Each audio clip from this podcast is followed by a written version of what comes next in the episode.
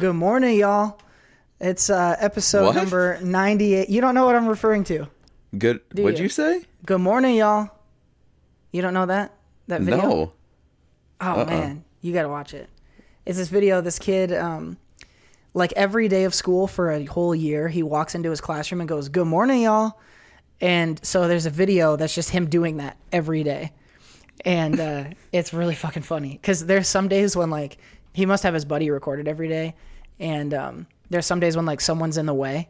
And so you'll see him, like, move around him and then say it. It's pretty funny. Maybe I'll, I guess I'll link to it. I'll link to it in the description box whatever time of day it is. Good morning, y'all. Uh, number episode number 98 of the SoCo show is here.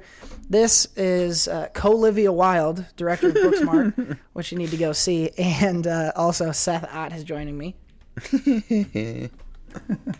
it's um a beautiful day here in Bend. You know, we um, we've had good weekends. Seth was doing some traveling this weekend over to Madison, Wisconsin, visiting some friends of ours there, and uh, we we we shared a Skype sesh last night to chat uh, with kind of the group, and I, I I was in the middle of dinner myself, and it was kind of funny because I had eaten at a restaurant that we all agree has a very funny name. Um, I was in the middle of crushing a hamburger or a, cheeseburger, rather. I should let's be clear. Yeah. Um, from a, a place here in Bend called Bergs and Dogs is what this place is called. B U R G Z N D O G Z. oh, not D A W G Z. No, it wasn't. Uh, it wasn't dogs. It was just dogs. um, Bergs and Dogs serves three things, two of which you can guess: burgers and hot dogs. Uh, they also have milkshakes uh, as well as French fries. I guess so. Four things. But that's yeah, pretty much the fucking show. liar. I was enjoying three out of those four things last night when you called, and it was just a really funny thing to say to have to be like, "Hey," they're like, "Hey, what do you got? What are you eating there?" And I was like, "Well, it's just some burgers and dogs." Do you think they're gonna start up, start up some like spin-off restaurants? oh, they totally should. Different, different like uh like toxin cream. They could do tacos and ice cream. I was thinking like Italian restaurant could be called like like nudes and meats. you know what I realized in the middle of saying that? I didn't mean like nude, like naked. I was meaning like short for noodles. No, But nudes and meats is uh, that's one of my favorite websites actually. you can you can also. uh I mean, even if it was still like noodles and meats, you can still have penises there because it's you know just a noodle. Oh, geez, a wet noodle. That's Yeah. nobody wants that. Mm-hmm. Nobody wants that. Well, would you rather have like a an uncooked noodle? No one wants that either. I, I guess I don't want my penis to be a noodle at all. I guess I would choose another food if if I was put in a situation like that. I think you're. I feel like you're being a little prude here. I, I don't think I am. But I certainly would not want it to be an uncooked noodle because that's pretty brittle. That's true. And uh, I don't want my I don't want my. You know what? Let's move on. Um, we of course have episode 98 going on right now. Uh, we got some news to cover. We got some reviews. I'm actually really excited to review a couple of these things uh, that we've got, and we're gonna we're gonna have some discussion around um, around some some television happenings and uh, some film happenings as well. So a lot to get into. We got a really fun Mambo number five that I'm excited to get to as well this week. So uh, fun stuff coming at you. We're gonna start though, like we always do, with some Sheik tweets. I call you a punk.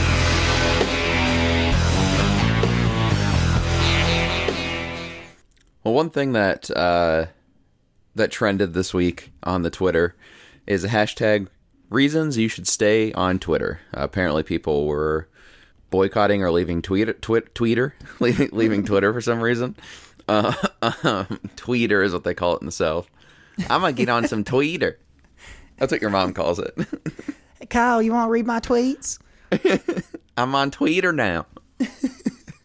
God, she probably F. does think it's called that. At fans, at fans tweets. I'd follow her. I oh hell yeah. She she would replace she would take over the segment. It wouldn't be the Iron Sheik tweets anymore. It would be Fanny's tweets. it would absolutely be Fanny tweets. She would have to have her own theme song too. Uh, we'd have, Oh, jeez. we we've always dreamed of have her her having her own uh, sitcom. So she she could totally have her own sitcom. So we could create like the the TV theme song for the tweet theme song. I think of it as like a just a little jingle, and then she it's like do do do do do do, and then my mom comes up and goes, "Hey cow." That's that's how I picture the sounder.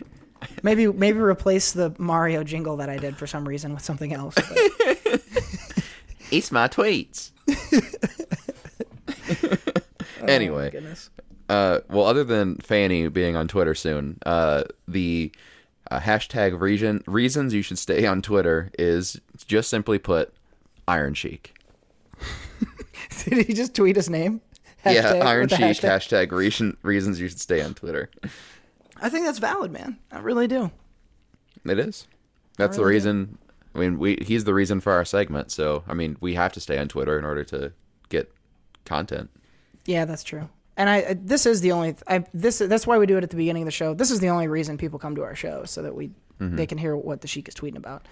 Um, if you are on Twitter, uh, follow at the underscore Iron Sheik. If you're not on Twitter, join Twitter for the Iron Sheik. I think it's reasonable. I once upon a time I joined Twitter just to read Kanye West tweets, which has never disappointed me. It's always been very entertaining. So find a wacky celeb to follow, uh, but you will not find one better than the Iron Sheik. I call you a punk.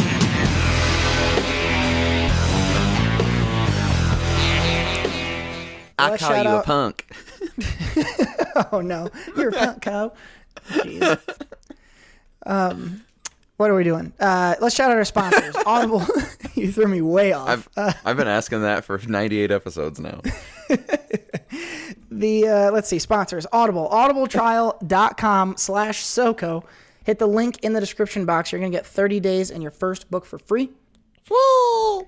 indeed you what what the hell? What was that? What was that sound? How? oh geez. I don't like that one bit. That's creeping me out. It sounds like a baby version of this guy. That's awesome, boo. That's awesome, baby. oh no. I don't like that. Hello. Oh, jeez. I'm gonna, I'm gonna, I'm gonna, I'm gonna do something that I know for a fucking fact will prove ineffective and probably actually hurt my cause. Please don't do that. You don't like that? You don't like that demon that takes it- over? I think it's got one of those little ASMR like reactions where it sends a tingle on down me, and not in a good way. Tingle. All right, that's the end of that. down your spine. Mathis Designs, Etsy.com slash shop slash Mathis Designs for all your stationery and graphic design needs. Pole. I knew you were gonna fucking do it too. and don't forget Mike's Wood, Etsy.com slash shop slash cornfed and wood to get your woodwork. Don't you fucking dare do exactly what I know you're gonna do. Oh. Oh yeah, that's well. Did you get it out of your system? I bet not. No, I, I've, I've been. Uh, oh, what's the word? I've been. Um, God damn it! Like when you're uh, a demon takes over. what is that? Possessed? Possessed. Yeah. I couldn't think of possessed. Um, that's rough. But uh, yeah, I've been possessed by that demon. Oh, okay. Well, of all the demons to be possessed by, by I should say, of all the demons by which to be possessed, uh, that one sounds like a pretty, pretty decent one. I don't see. I don't think your skin's gonna start falling off or you start murdering anybody anytime soon. So, I guess Well- that's better than the alternatives. I mean, Chucky seemed, always seemed like a nice doll until it started stabbing people. So That's not a demon though. in the in the original movie, it's a it's someone who oh, it's a murderer who possesses yeah. the, Well, it's the not doll. a demon though. It's just Yeah. a, it's a guy. He Evil transfers spirit. His transfers his soul into the into the It's doll. an it's an evil spirit. well, I guess, but it's not a demon. This is semantics. hit us up on the tweets. Let us know if Chucky is. He's not. There's, there's not he, he's not. He's just a guy. But I take. He's an point. evil spirit. He's not. A, oh my gosh. I, yes, he's evil, but he he like never Yeah. died. And he's He- a spirit. So and he's not a demon. But spirits aren't demons, Seth. uh, I beg to differ. Oh God, here we go. I can already tell. I can already tell you're gonna get on my fucking nerves today. Uh, Well, let's ju- let to that end. Let's jump into the show proper. We're going to start with some TV news. That's what she said. TV. Big news out of uh, out of some some some SoCo favorites. Uh, a couple of headlines here. First of all, SpongeBob SquarePants. Very excited to announce. Actually, I'm not. A prequel series has been ordered by Nickelodeon, where apparently we will be going on adventures with a, a child SpongeBob, which is you would think I would be stoked for this because I love SpongeBob so much. I don't know, because like I feel like I can kind of get away with watching SpongeBob now, even as an adult, because I loved it as a kid. I doubt I'll be able to get away with watching a child version of SpongeBob. So I think this is like them trying to remarket him to a new younger kid, but I I don't see the point here. But you know, get your um, money, Nickelodeon, whatever. I I wonder if Nickelodeon is going to start doing like prequel series to all their classic cartoons now. Um, so they could do like you you know prequel Fairly Odd Parents could be cool. Um, f- uh, prequel Rugrats would be great. The little sperm swimming around and interacting with each other. That'd be a lot of fun. Yeah, that's that's what we need. That's what we need. Yeah, What would that one be called? Tugrats. Oh, gee. Oh, that's nasty. I don't like that at all. I, I, I don't like it at all. Get that away from me. no more Tugrats. Uh, we also had a headline, uh, Seth, from one of one of our favorite shows that's going on right now. Oh, you want me to do the news now? I, I thought, yeah, I want you to, because every time I do the news, you come and say something gross.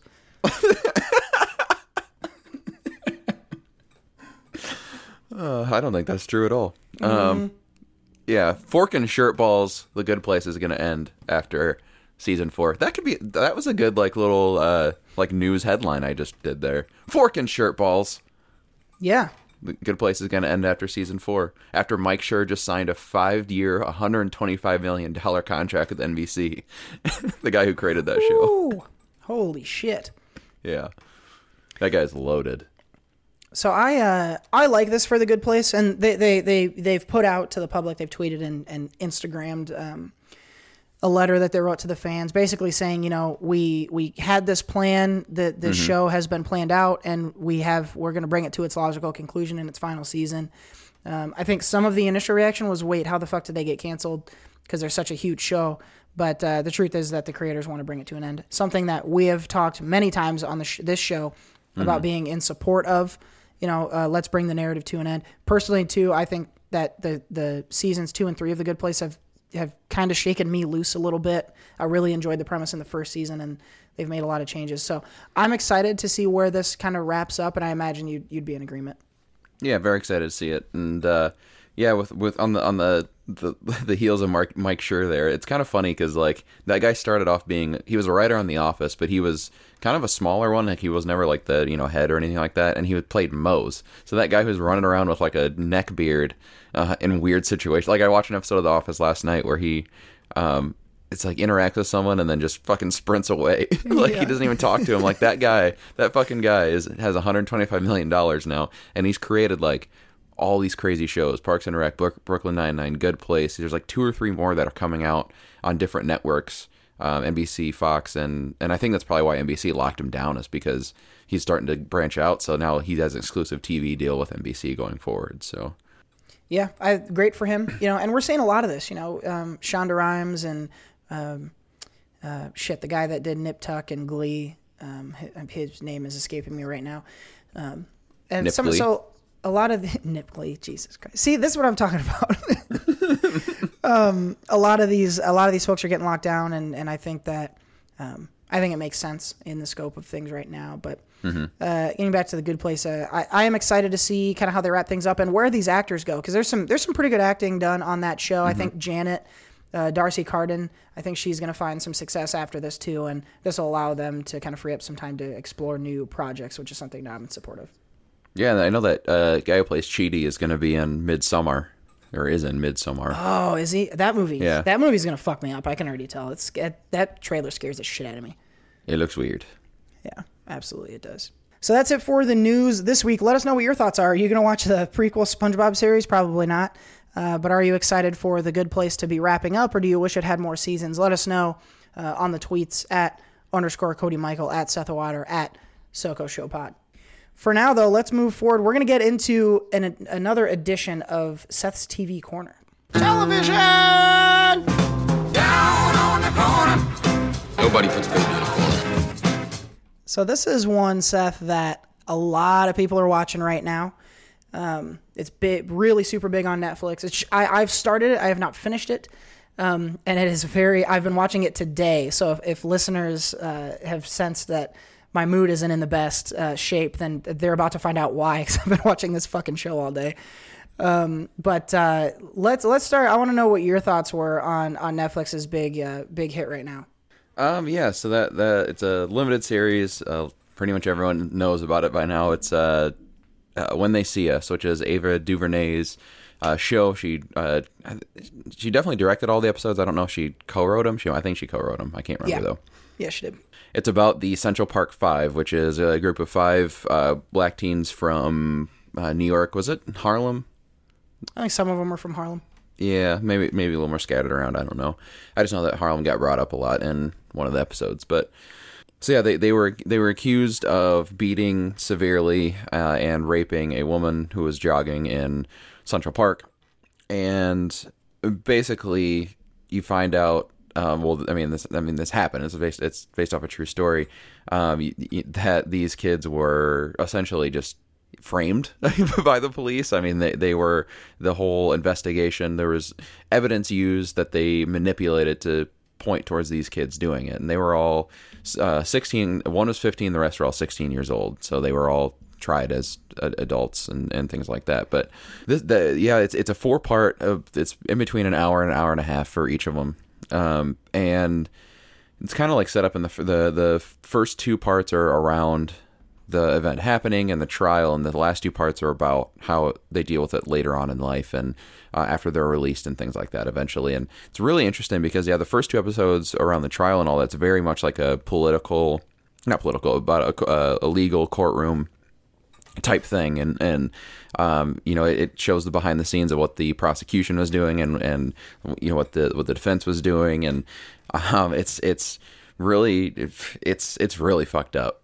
because of all all that evidence. Like you said it's it's not it's it's not it's definitely not a happy show to watch isn't it? It's, it's very frustrating that this that this stuff actually happened. And um, it's it's the the fact that the you know like that these that these these these kids were were basically looked at as as tickets for these people to for the for the prosecution to have uh, more notoriety and to um, further their careers and that they just these these kids were it could have you know it, it i mean it's really i mean it is about those kids but it is too about the whole the race in general. They just picked out five black kids because that's what they wanted to fit the profile and that's what happened you know? And it's it's just it is the worst it is so bad um, and then the second half when they it's it's about how they dealt with it and uh, so the last two episodes about how they dealt with it later on in life and it went personally into each of their stories. Um, the first episode is on like catch up with four of the kids, and then like the kid who got it the worst is the entire last episode. It's like these you, you see too like, and they do an amazing job in the in the last two episodes of showing like that these kids were just absolutely robbed of their childhoods, and that's what that's the shit that got me. Like that's the shit that I was like, fuck, they didn't get to experience anything. they they they experienced all that stuff growing up from um, somewhere in jail from is like six to fourteen years or something like that. I can't remember exactly what it was, but uh, that they spent in jail. So they they were at minimum twenty two when they got out of jail, um, which is like when you would do you'd finish up they were like all getting into high school and, and towards college stuff so they'd be just be finishing up college if they went to college and that type of thing it's like so many of those formative years were just gone and it's it's it's sickening to watch that stuff. Um, but like it's an extremely well done thing. Um, the show in general is they they picked perfect actors for both the kids and the the adults. The uh, uh, so the on the prosecution side, uh, Lori Loughlin, I believe, is is the she's the kind of like the head. Um, I think she's I can't remember. I think she might be with she's like invest the investigator type. I can't remember what what exactly role she is, but she she she she's the one that's being tried in real life for the the college stuff and is going to spend like four months in jail. so Wait, like Aunt Becky? There's no way Yeah. that's her. Is it Lori? It's Is Lori that Loughlin. her? It's, one of the other. It's it's Lori Loughlin or the other one. I always get them mixed up now. But it's it's the one. It's one of the people who is in jail. Um, or going to jail. Felicity Huffman. Sorry, the other. That that's the Oh, other person. yeah, yeah, Sorry, yeah, okay. I always get them mixed up. Sorry, Felicity Huffman is that person, and she's she's going to, she's going to jail in real life for that. So. Well, Um, fucking good. but she was she was really good in that role. I mean, I hated her, um, and and she she did a really good job of playing that character. Um, and it's it just kind of sucks. I was discussing this with uh, this this weekend with uh, friends in Madison that she she did an incredible job on that show, and she would probably have a little bit of a resurgence in her career and get a few more parts, but that's not happening now. so uh, pays to be dumb, I guess. But then uh, Vera, Farmi- Vera Farmiga plays the uh, attorney, uh, prosecuting attorney, and she she was a really interesting character. I mean, she, again, she does a really good job, but she interesting character in that she was the only one on that side that really had any sort of moral dilemma, moral dilemma, in, in the whole thing. And so seeing her struggle there um, was was was pretty cool. But yeah, otherwise, again, perfect performances throughout. Um, the music was great in the in the music picks that they had in it. The cinematography in it was amazing. Um, it's there's times too I was watching it. It just felt like a documentary. It felt like I was watching these guys' lives, you know, play out in front of me. Like it was all on camera. But uh, outstanding. Though I had one small issue with it, and I think yes, it related because it actually happened. But I just it felt like it was kind of getting beat over the head. Even uh, you haven't seen it yet, but towards the end is is the whole the Trump thing. Yeah, um, so Trump- they talk about that in the first couple episodes too. Uh, yeah, and I agree with what you're, I think, alluding to is yeah, even though it is true and relevant, it, it feels like uh, pandery, for lack of a better way to put Yep. it. Like to be like, let's talk about Trump now and how he relates. Yeah, but that's that took me out of it. Um, you know, and, and part of me too is like I'm tired of hearing about that guy, and, and I don't want him in my media, like not not my media, but not I don't want him in my art that I'm watching. You know, um, but she was they were making a point, and he he did play a role back in the day, but it, in the first episode and then in the last episode he gets brought up, and and uh, I just like I. I, I don't think I necessarily needed how heavy handed you went with that. Um, So that was my, my one issue, but everything else, it's absolutely perfect, um, at least in my eyes. Um, the, just the way that they did everything, um, it, it was handled really well. Um, it, I mean, it's one of the it's one of the best miniseries I've I've ever- I've ever watched. So um, I I gave this one. I gave it. I know the score. I'm just trying to. I can't think of anything else that I have to. I'm just gonna straight up say it because there's nothing else I can really relate to it. That, that would even be funny because there's not much funny in this. Um, but uh, 4.9 out of five. Yeah, it's um. So it, this is a story that like I, I I think a lot of people have known for a long time, um, and I think to. I don't want this to get too far away from me because I, I frankly don't like talking too much about it. But um, in terms of the, the how well it was made, I totally agree with what you're saying. All, all the acting is fantastic in this. The cinematography is great. Ava's Ava's bringing her best shit um, in this, and it's really easy to connect with and empathize with these guys um, the way that they tell the story. And even uh, even the Felicity Huffman character that you're talking about, like she's pretty hateable, but she's got, you know, she has some points also, you know, to make, and she's she's looking for justice for this girl, and so there are there are se- sections of this where you can even empathize with her. So like on a storytelling basis, um, I think it's really really well done. Um, the there's an all-star cast in this. And for a lot of these actors i have not seen them do better than this in their career. John leguizamo is awesome. Yeah. and i've not seen a ton of him in his career. Um, i want to get the actor's name right. Um, um, michael k. Williams is one of the dads. Um, he's the guy with the kind of scar down at the middle of his face. Yeah, yeah, yeah. um, he is really great in this, um, and mo- most of the parents really are. Um, but those two guys specifically, I thought, do really good jobs. Um, but in both kind of halves that you're talking about, when the kids are young and then when they're adults, because the only actors that changed are the the kids or the, the Central Park Five themselves changed, but the parents they just age them up a little bit, um, and then they they kind of go back into it. But this is, I mean it's as well made as anything you're going to see. I think it works really, really well as a limited series rather than like a, you know, a movie or a, or a longer form show would you know, because they, they can really stick to just the important parts, but they can they can let them breathe uh, in a way that they might not have gotten to in a movie. Mm-hmm. And you know, this movie obviously has an agenda, Show. but yeah, sorry, the show it feels so much like a movie when you're watching. it does. Yeah. Um, Especially if you watch it in two parts, like kind of like I did. Yeah, yeah. Um, it obviously has an agenda, but it's not like a political one. You know, it, it's just it just is telling you true shit that happened. You know, and I think it's as much about the boys as it is about the justice system as a whole and how messed up it is. There's a lot dealing in the third episode I just finished a bit ago, um, dealing a lot with how do you how do you come out of prison and be a productive member of society, and it's very fucking hard to do. And uh, so there's a lot here. I think it's one of those shows that everyone should watch, Yep, even though that's- and and I agree with you that it's really well made, and I I would rank it highly. It's really hard to say that I like it though, you know, because of what's in it, and it makes me feel very shitty and angry. Um, but I think it's important that, and that everyone should see it. And it sounds like you agree with that. Oh, yeah, that, that's one thing I forgot to mention. It's definitely a required viewing. I think that it.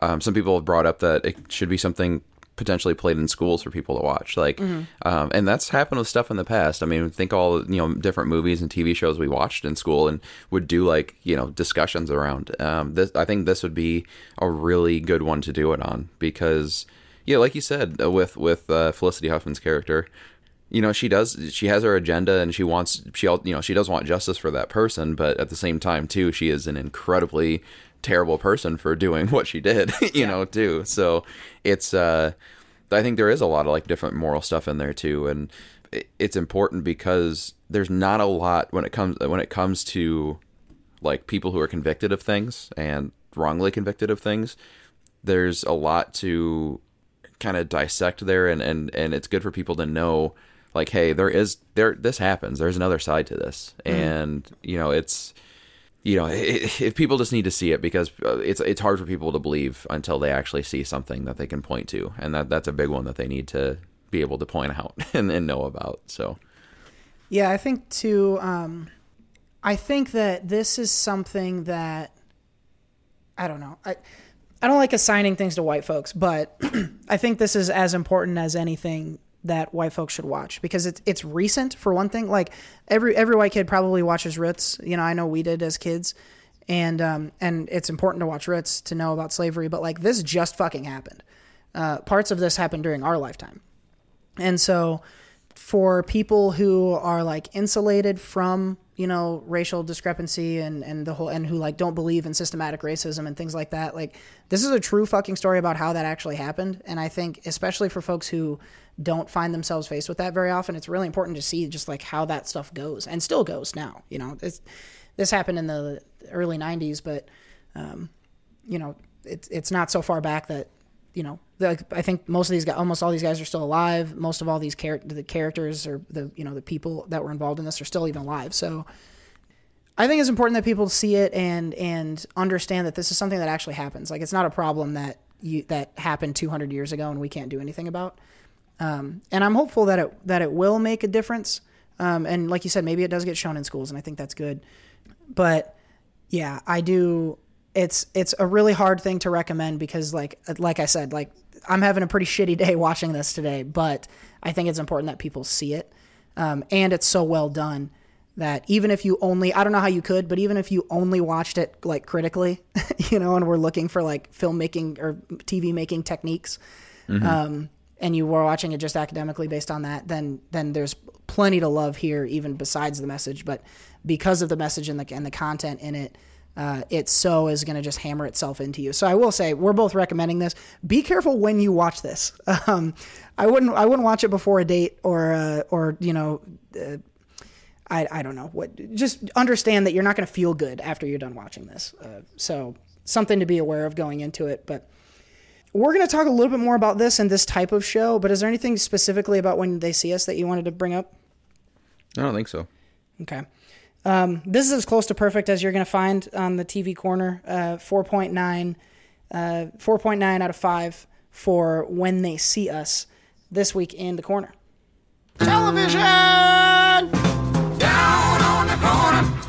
Nobody puts baby in a corner So here's kind of what I was I was thinking about while I was watching this. Um, you know, we talk about these things that are really important that everyone see and things that shed light on the justice system or even just whatever the other, you know, whatever else is going on in the world. Um, we saw it with the People versus OJ not too long ago. Um, on the documentary side of things, there was the Michael Jackson documentary that we talked about on the show quite a bit. Um, And I think what it what it brings up is the the role of this type of media in just like society as a whole, you know, and and how we how we look at things, and then ultimately how we change things. So like. Um, for when they see us. You know, what what can we do about criminal justice reform and, and this systematic racism and things have been done in the in the intervening time period. But like for I think it's a struggle for me to be like, here is a here's a drama show that is digestible that people are gonna watch and they're gonna learn from and that's great and important. On the one hand, that's great. On the other, it's also like, well, why did we need fucking Ava DuVernay to come out and make this thing before people, you know, cared about this?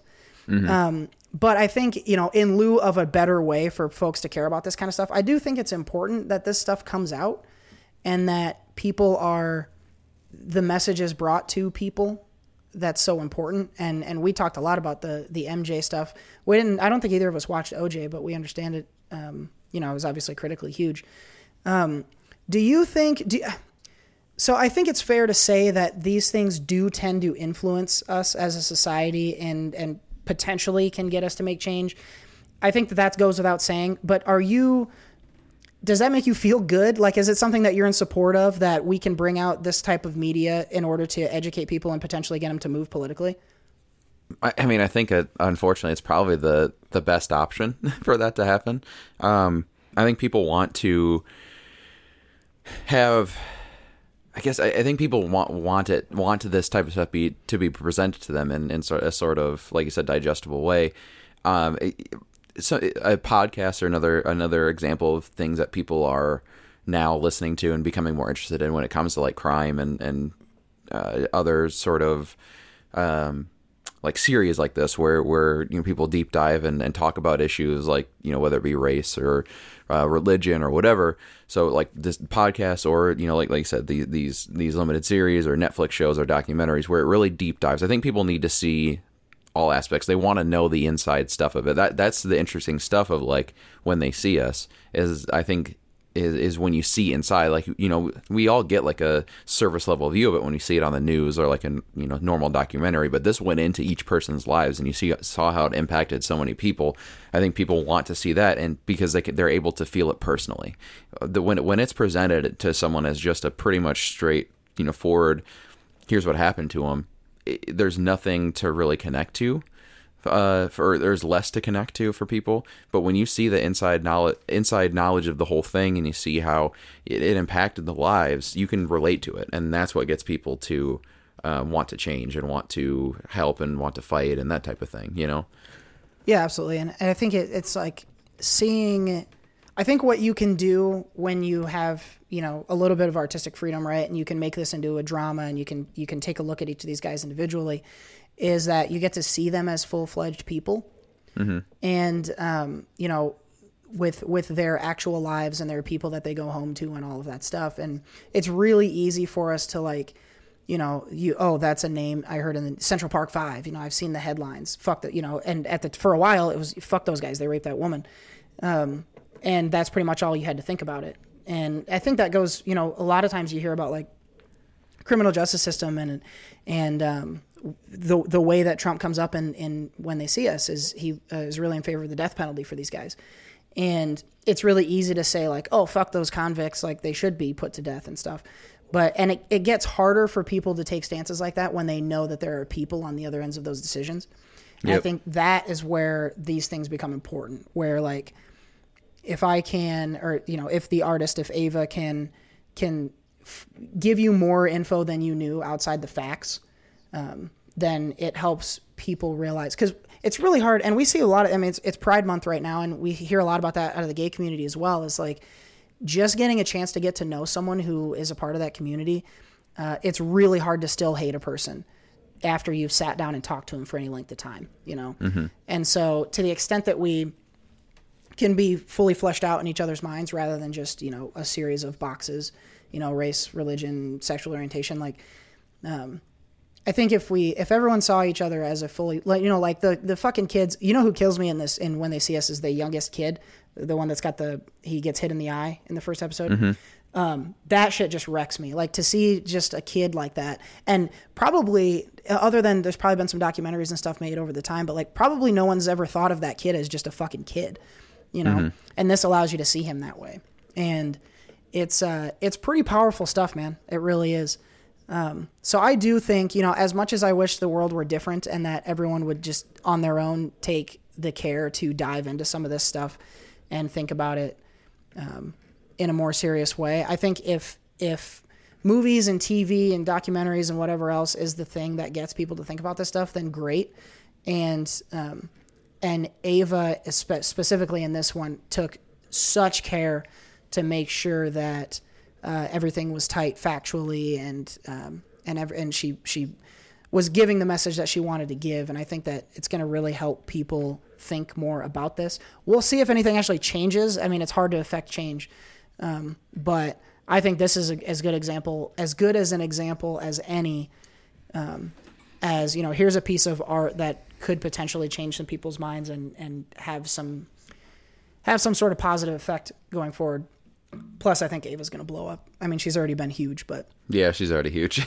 yeah. But I think um, whatever she does next, people will be excited to see. So it's good for her, and a lot of people have come out in support of her and and the the series. It's critically done super well, so I'm really happy to see the response to it.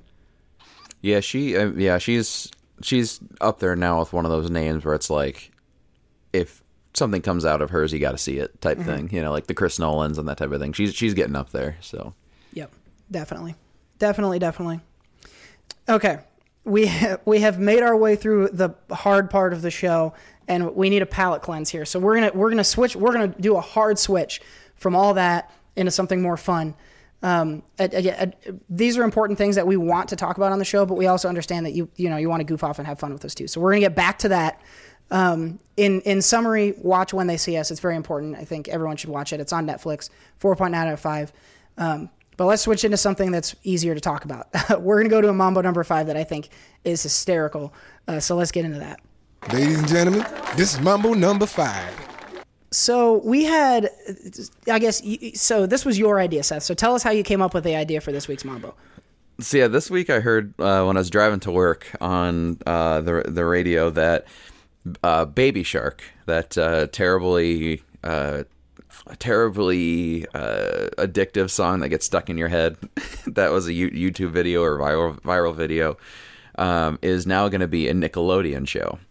Um, and you know, for designed for little kids, you know, like the Nick Jr. thing type, you know, when when when uh, when kids are before they go to like preschool and shit, like or kindergarten and stuff. So it got me thinking like, well, there's a ton of viral videos out there. Uh, what what would be what would be a, a good idea for for a kid show or not even a kid show, just a just a series. So not kid show, but just a series in general out of viral videos.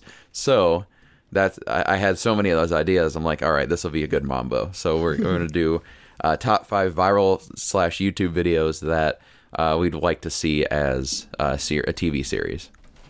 Number five. All right, my number five is uh, I know a, a YouTube video you like very much, uh, Keyboard Cat. Oh, fuck yeah. So the series idea that I have would be like a 30 minute variety show with Keyboard Cat where he like they do like little um just like little things of him uh I don't know, like maybe jumping through a hoop or something like that. He's still in that, that same outfit, but then like throughout the show he'll play songs, like different songs on the keyboard. so Wait, so, I don't know. so He'll it's do, like- all, does he do all the other tricks or does he have Yeah. other animal friends come in and do their own tricks? Well, I, I the idea I had was just him, but people, other animals can come in and do do duets on the, you know, they can they can play the drums or whatever. um, but he does like covers of a bunch of songs and stuff, and and uh, plays keyboard. That was my idea for Keyboard Cat. I would watch the fuck out of that. And if he's doing a bunch of other stuff too, he could be everything cat, not just keyboard cat. And then it's true. I would. Well, I he would stick. he would just stick to the keyboard. He's just like he's like Elton John. He just sticks to the keyboard. Everyone yeah. else come. Everyone else comes in and will do like different, different, uh, different instruments.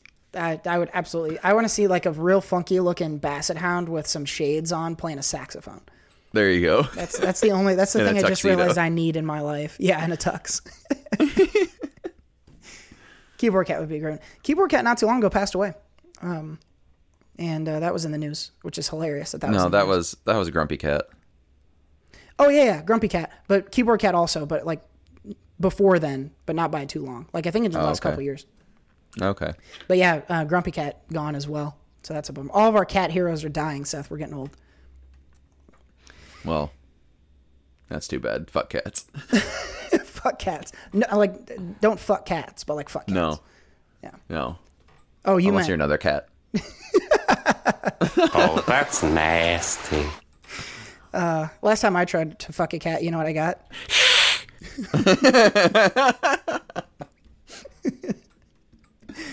My number five for this, uh, I'm combining two viral stars into what's going to be an amazing show. Uh, This is this is going to be the, you know, the what are those video. It's going to be that guy combined with damn Daniel, and both those guys are going to get together and they're going to basically do a a show where um, it's like a it's like a Pawn Stars kind of or comic book men type show where people come in and it's shoes based. So uh, Damn Daniel and the What Are Those guy are gonna ho- have like a, a shoe store, and you can come in and buy famous shoes or sell your shoes to them, and they'll haggle with you for them, and uh, they'll like you know they'll show off the shoes and and why they're significant and stuff like that. So it's effectively Pawn Stars slash comic book men with the Damn Daniel guy and the What Are Those guy, and they always um, basically whenever someone walks into the store, one of those guys will either will say one of their catchphrases, and uh, and that'll be that'll be fucking sweet. So it'll be sneaker culture, and um, and those two dudes um, talking about talking about kicks. Probably not a show I'd watch, but I'm, I'm glad you would. Dude, I love sneaker culture. I, I don't I don't collect myself, but I do love it. And uh, as much as I, as much as that that Daniel guy looks like just such a little rich white dickhead kid. Um, so I, I- as much as it would pain me to to support him, uh, I would definitely watch his show as long as he said "Damn, Daniel" all the time. Sure. number four. Uh, my number four is this one's pretty simple. Um, it's uh, Too Many Cooks.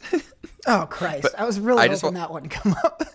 I just want to see that as an actual show where it's like a like a an '80s '90s uh, family sitcom, but then this guy comes in and he's like murdering people.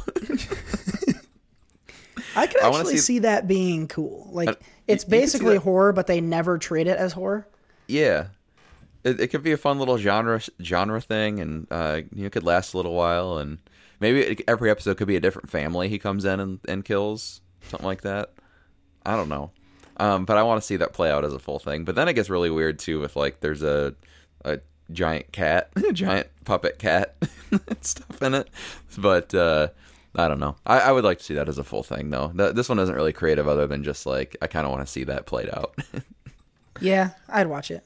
My number four is a travel show, uh, sort of like um, sort of like uh, Inspector Gadget's field trip, except instead of Inspector Gadget as the mascot, it's that backpack kid that does the floss move all the time.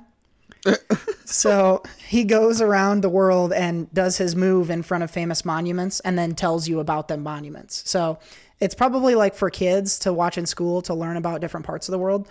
Um, and so he'll do his he'll do his dance and then he'll be like, "Oh, I'm dancing in front of the, little, the Leaning Tower of Pizza." And when I'm done, here's the historic uh, significance of that building and how it came to be leaning and all that stuff. So it's educational for the kids, and it includes that stupid fucking move that they like doing so much. Do you think he'll also go to the Leaning Tower of P- Pisa too? I said pizza. I knew you weren't going to let me get away with that, you fucker.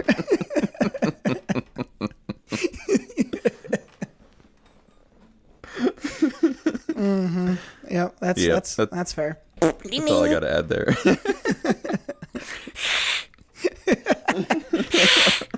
Number three. All right, so this is where I start to get a little bit uh, out there with them.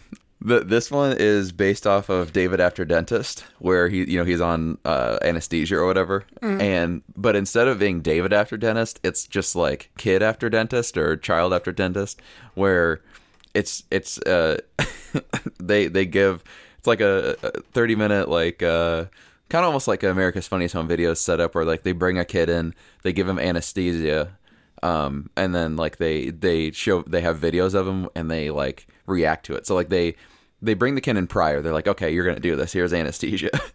Oh Jesus! and then like they record how the kid is doing his everyday life, like he's eating, you know, a sandwich or you know, drawing with fucking crayons or whatever. And they have the video of it, and then they have it in studio with an audience and stuff. Uh, and then the host could be Bob Saget again. They like react to it and be like, you know, oh, you know, what'd you think of you being stupid there, like that type of thing. kind of, kind of like the kind like kind of like America's Funniest Home Videos. Um, and it could be hilarious because kids are stupid. Kids are very stupid. Uh, it's like a it's like AFV meets uh, kids say the darndest things, like both. Yeah, yeah, but I- they have I to give watch them the shit out of anesthesia. So we're gonna drug a bunch of kids. Good luck getting that past the studios. Um, Yeah. We're gonna drug a bunch of kids and reward, record them. I would watch it, and actually that dovetails nicely into my uh, into my number three, which is based on another drug influenced video, uh, drinking out of cups. oh no, I knew that was coming. Yeah. So, drinking out of cups. If you haven't seen it, basically this guy's tripping. I think I think the story goes that he's on acid, and so he's basically narrating his hallucination throughout the video. And the video is really popular because it has like visual flair will show it. So he's like he's talking about that. He's like Mr. Balloon Hands, uh, which is a hallucination he must be seeing, and then it pops up a guy with balloons for hands up on screen. And the way I picture that as a show is essentially like a robot chicken style, like very short sketch, uh, probably animated thing, where um, that guy from that is basically rambling, and then you get to watch like the the walking staircase interact with Mr. Balloon Hands, and they have like some really short vignette like uh, sketch type interaction, and then it goes on to another one. So effectively, it's just a bunch of hallucination, hallucinatory, wild shit that goes on. Uh, that's narrated by that guy with the same voice, and it almost certainly is like an Adult Swim show, also because he's got to be able to cuss in it. Um, but that's that's what I had, and I think that'd be wild and goofy. That, that could be uh, very trippy. Number two. my, so my number two is based off of the Rebecca Black Friday song. Oh Jesus! But what is it? It's like a it's like a thirty minute um, like Nickelodeon show with with Rebecca Black. Or yeah, it would have to be Rebecca Black, where she and I don't know how old she is now at this point, so maybe it is her current life, maybe it's not even a, a Nickelodeon show, but she goes through she she just kind of lives her life again like that Nickelodeon show with like she going to school and like there's a cast of characters, but then at the end she recaps it all by singing a version of Rebecca Black Rebecca Black's Friday. So like all the lyrics are like you know like based on the show, and at the and then the chorus is still it's Friday Friday. Oh God! and it could and, and you could if you didn't want to do like the Nickelodeon you could do it in an adult one where she's you know she talks about like um I don't even want to do it. It's too it could get too bad. 7 a.m. waking up in the morning, got to take shots, got to go to the bar. yeah. I would watch that. Parents Across America, though, if that ended up as a Nickelodeon show where she's narrating that way, Parents Across America would fucking murder you. That shit is so annoying. Kind of like your Baby Shark, the Baby Shark thing. Also, that's there's a lot of a lot of parents are going to be taken to the streets with violence. Oh it, yeah, it's it's gonna get people already hate it, so it's just gonna get worse. Yeah, But I hate I hate that I love it so much. That's my thing. Because I gets I gets down to Baby Shark when it comes on, but oh, oh, okay, yeah, no, dude, that's a funky ass song. Not- I'm just saying. yeah, Uh, my number two, you remember Sweet Brown? yeah. Sweet Do Brown. I remember Sweet Brown? Sweet Brown, not just my nickname in high school. Nice. It's also uh, the lady that goes, uh, I got nickname in college. bronchitis. Ain't nobody got time for that. And what I want to do with Sweet Brown, Oh, you can't. There's not even a list long enough for what I want to do with Sweet Brown. oh no, oh, that's nasty. you're going to get down with Sweet Brown. Hell yeah. What I want to do with Sweet Brown, this is, this is, this is really specific and wacky and out there, but stay with me here. I, want to I want to put Sweet Brown. I want to replace. I want to. I want her to replace Roseanne on the show Roseanne. what? So Roseanne got kicked off her show last summer. Everyone knows that. And now it's just the Conners. But what I want to happen is I want to basically go back in time and just replace Sweet Brown in that role as the matriarch of that family, doing her whole Sweet Brown thing. But the rest of the show is totally normal around it. So the only difference is just instead of reacting like Roseanne would react, she reacts like Sweet Brown would react. So it's like this this weird fish out of water thing where she doesn't really belong in that house. Um, but and everyone's like, why the fuck is this lady in our house? Um, and and she's doing her her whole Sweet Brown thing. So I was like, I wanted a sitcom starring Sweet Brown where she could just talk and interact and go about her regular ass life. But then I was like, how can I make that weird? And put her in Roseanne. I think that would be fucking weird. At least for Yeah, one Jim- episode. It'd probably get canceled immediately though. Yeah, like John Goodman is is uh wanting to like go to the go to like go to a movie or something, and she's like, "Ain't nobody got time for that." That's her catchphrase. That would basically be the title of the show. Yeah, The other option for her would be um, like a ser- like an MTV unplugged kind of thing where they bring in a live audience and she tells you a story. And so every week she would just tell a new story in her sweet brown way of telling stories. Probably both. They could both be back to back on ABC. there you go. Kind of like how Drew Carey used to be back to back with Whose Line. Exactly. There you go. Number one. Uh, this one really is is the reason that I wanted to do this. It's uh, and I want I want this TV show. So this is a thirty minute sitcom, like on uh, like that would probably it'd probably be on CBS, and uh, it's based off Look at This Graph. Oh no. And- and so uh, it's it's Chad Kroeger from Nickelback, but he's a uh, he works in an office, like it's it's an office type setting, and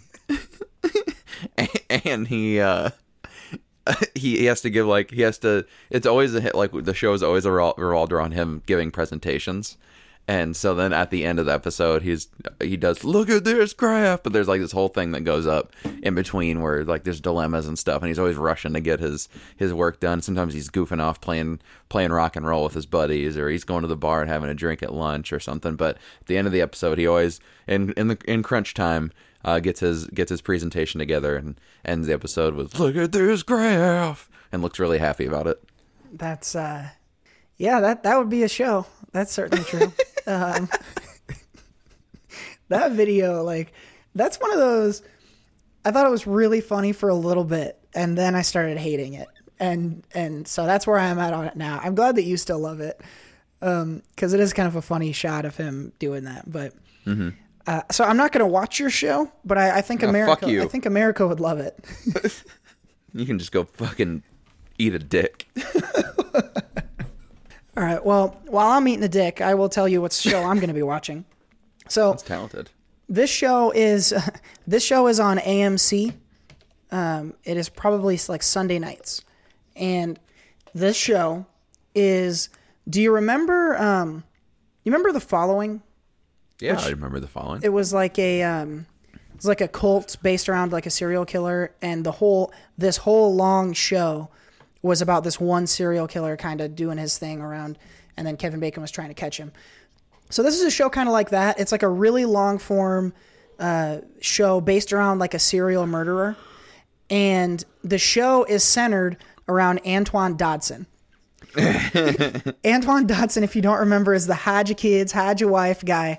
And so basically it's him um, and maybe his his family has been taken and he is kind of the center point of this whole thing where he's pleading to you know to the the law enforcement and to the community at large to like come together and try to find this serial killer that's getting everyone's kids and their wives.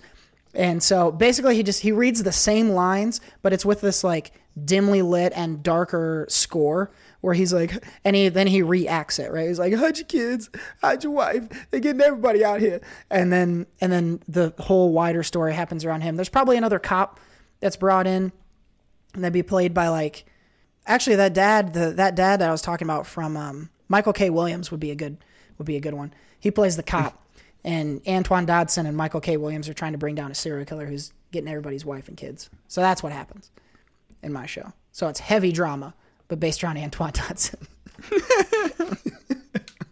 Who's still I think that's fucking probably what kills it's called too. It's probably gonna called be called heavy drama. heavy drama. Yeah. I, I would I, I would watch it for sure. So that's mine. That's my number one. I want Antoine Dodson and everything though.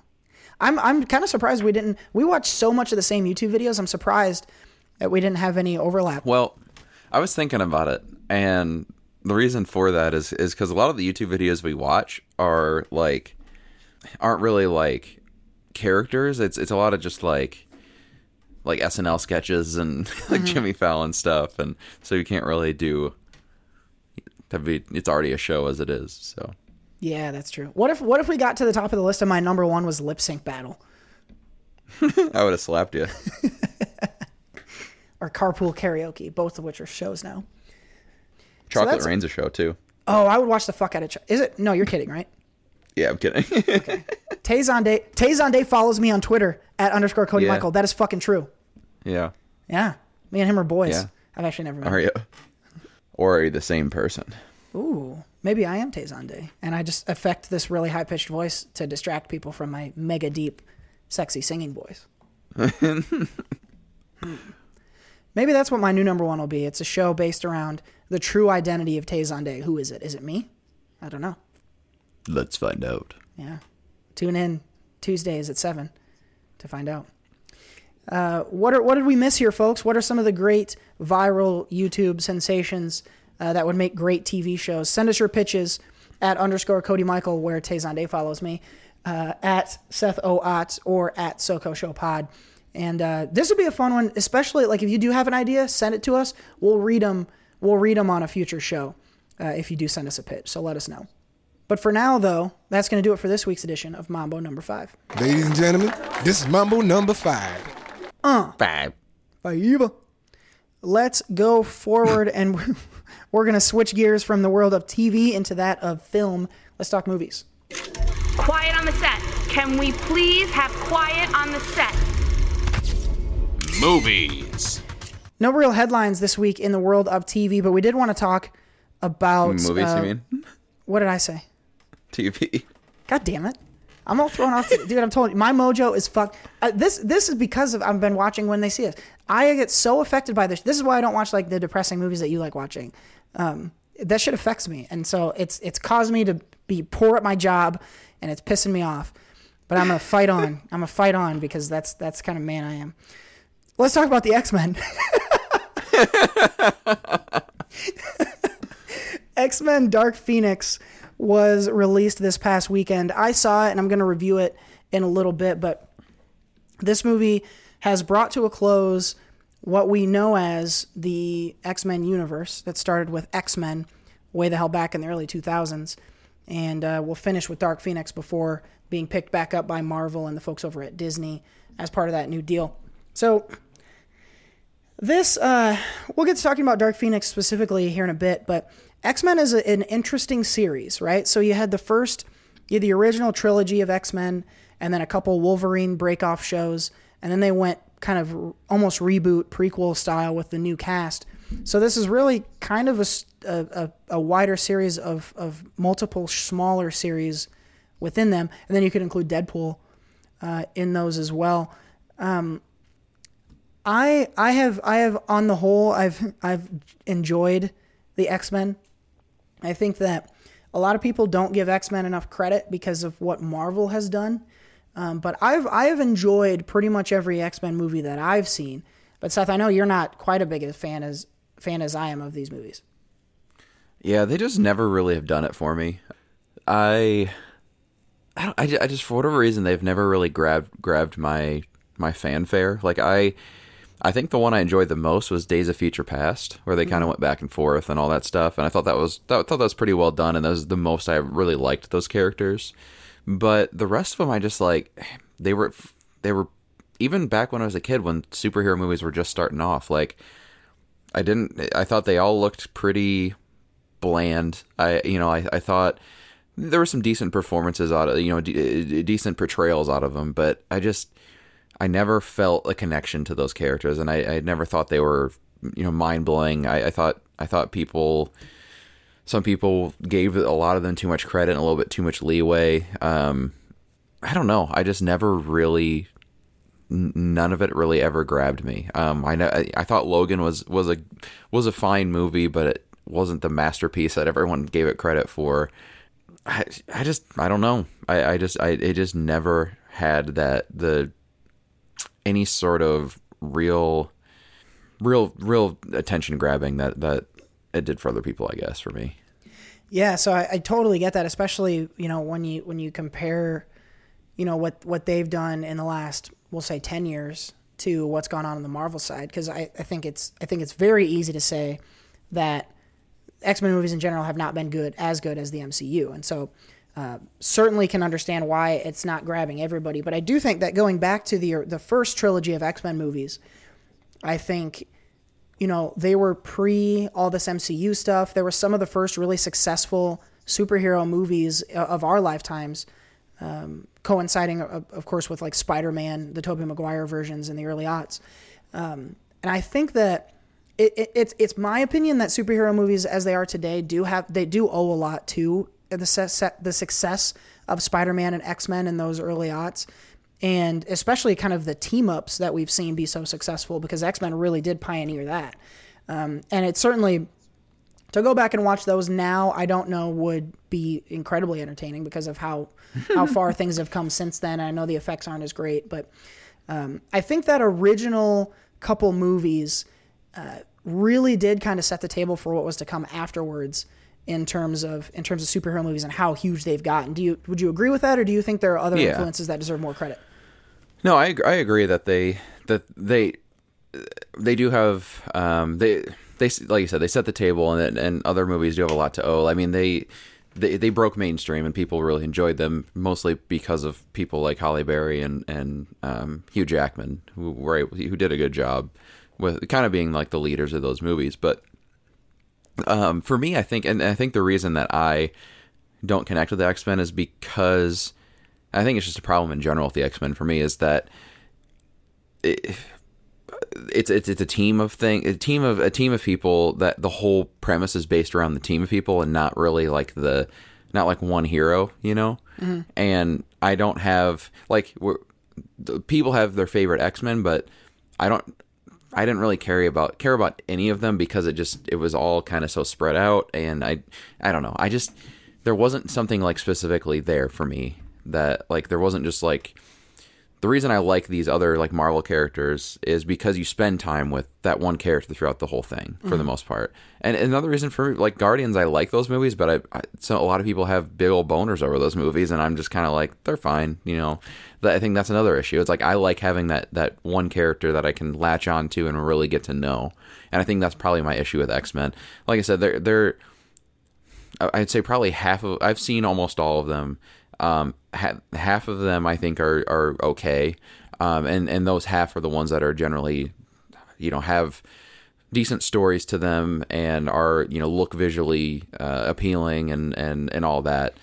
Um, whereas like I think the the other half that I think are bad movies, just bad movies in general, are like they you know it's because they weren't able to put together a cohesive story and and and do do good things in in that area. So um, and that's the other thing too. I think with X Men for me is that they were so hit and miss throughout their time that I didn't know if like I didn't want.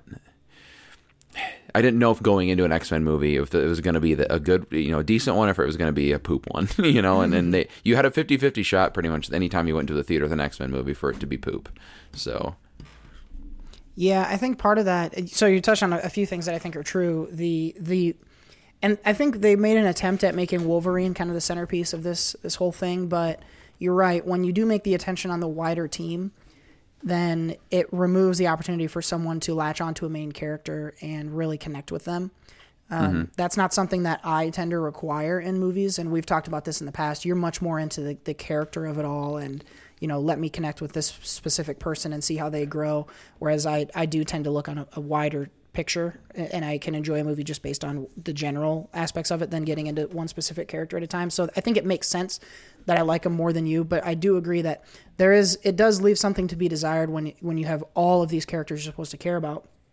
And I think another thing too, X-Men has been going on for so long and with so many different iterations and so many different great stories that it gets really hard for them to pick which stories to use And because they've all, part of the reason they've all seemed really disjointed, because they're jumping around in time, they're changing the cast all the time.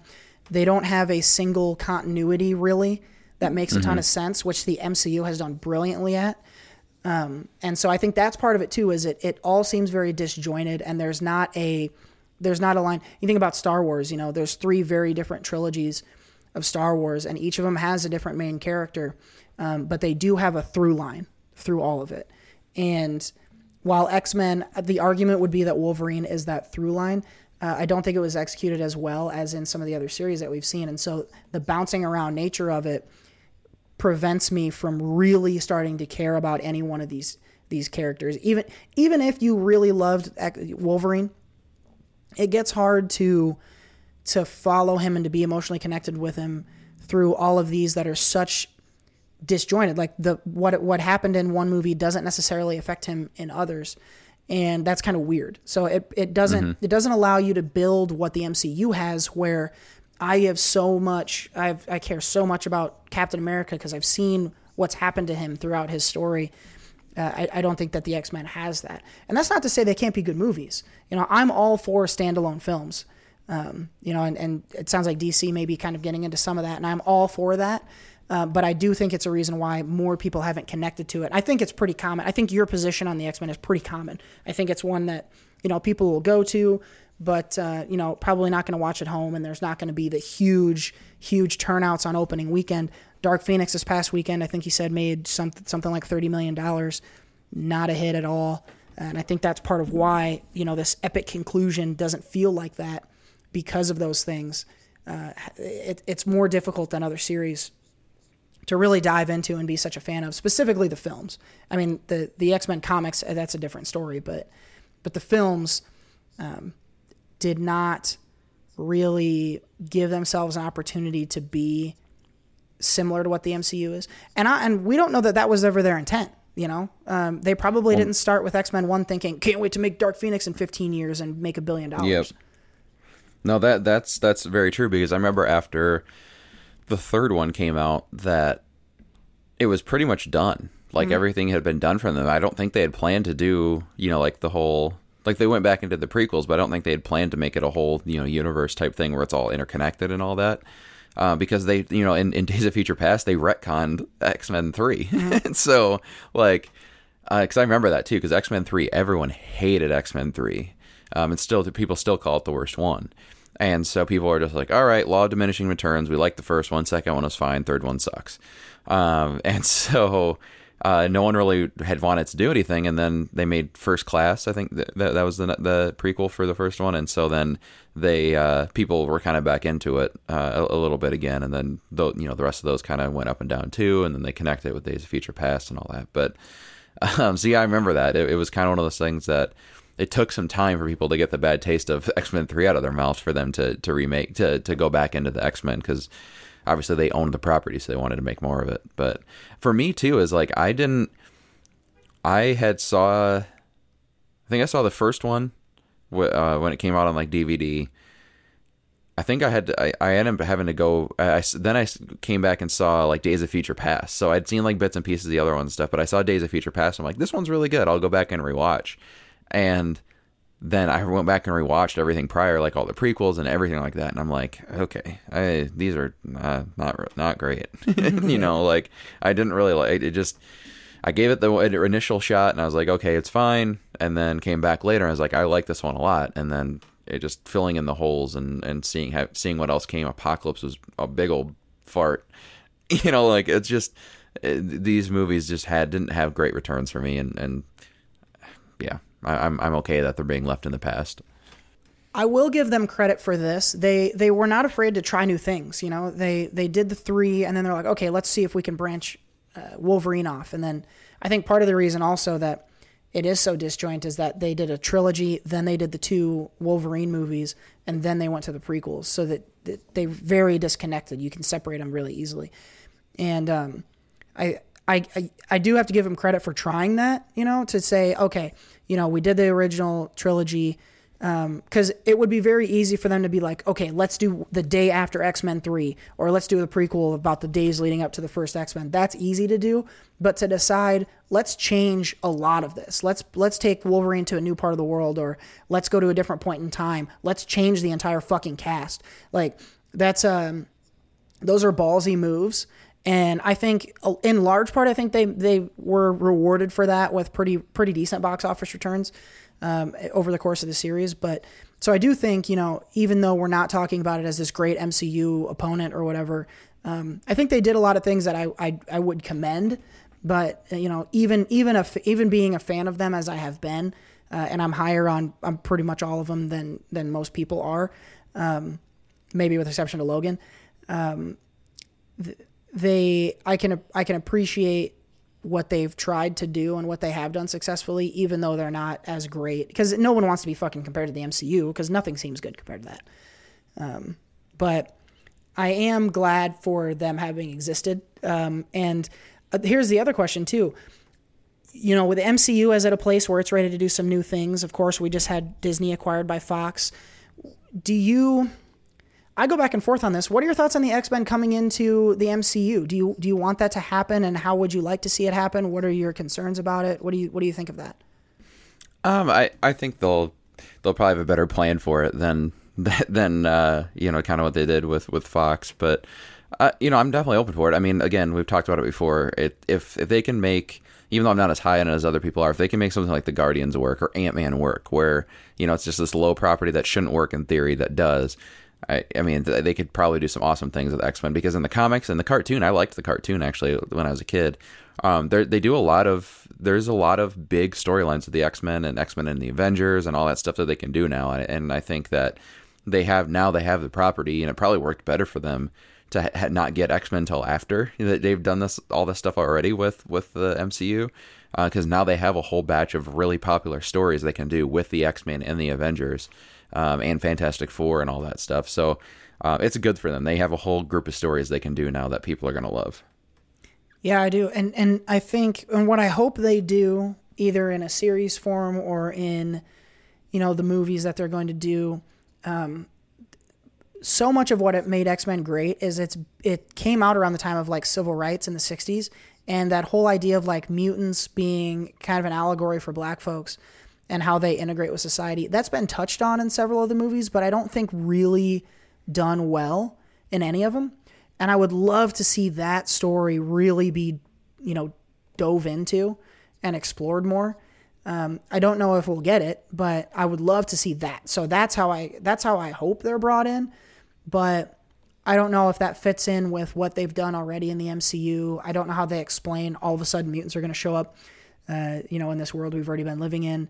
Um, I don't know. I'm, I'm with you though. I am excited. I think I think they're going to find a lot of a lot of financial success with bringing them over, um, and really, you know, anything they do, we're going to go watch. So, uh, whatever mm-hmm. it is they do, I know I know we'll both be uh, excited to check it out. So, what are your thoughts on the X Men franchise? Let us know in the comments uh, or on the tweets, and we'll come back in a second to review Dark Phoenix. Uh, but before we get into our reviews, let's let's make the quota. What's your name? Fuck you! That's my name! My name is Inigo Montoya. And I quote! Seth has found a quote from a movie. I need to figure out who said it and in what film. What do you got for us this week? We lived on farms, then we lived in cities, and now we're going to live on the internet. Uh, I'm trying for context. Do you remember what we did last week? Do you remember what the quote was last week? I'm not going to tell you. You're not going to fucking tell me. Okay. Um, so outside of context, my my first guess would be um, Jeff Bridges and Tron. No. No. Okay. And it's not the Matrix. Uh, Fuck no. Yeah, I knew you wouldn't. I knew you wouldn't pull a Matrix quote. Oh, um, it's got to be from the Social Network. Um, yes. Is it? Uh, mm? Is is it Andrew Garfield in that? No. No. Is it? Uh, is it Sean Parker, Justin Timberlake's character? Yes. Okay. Yeah, that is a good one. Yeah, we lived on farm. Yeah. Okay, that makes sense. I was like, I, my first thought went to the Matrix because obviously that's living on the internet. Um, and then Tron is kind of the same thing.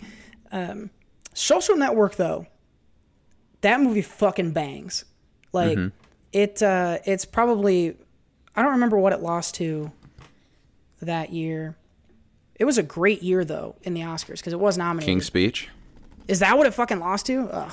I think so. And I think was Inception up that same year. I think so, and also uh, 127 hours. Oh yeah, yeah. Those fi- Also, maybe the fighter. I think the fighter might have also been up there. Could have been. yeah, that was an amazing year. So those were 2010 releases, right? oh, maybe not then. So I know Inception was that year and Social Network was that year, and they both fucking lost.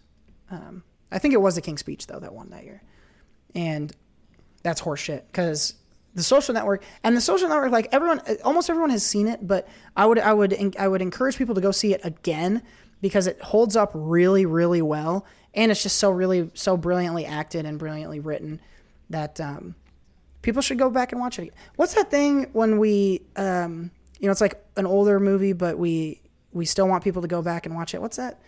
What's that called? Uh, What you recommend? I'ma take you back in time. Where we're going, we don't need roads. I'm gonna take and I'm gonna add that little like bitch voice you were doing a second ago to the sounder so that it happens every week. uh, the Social Network and uh, Sean Parker, as played by Justin Timberlake, is the answer to this week's edition of Making the Quota.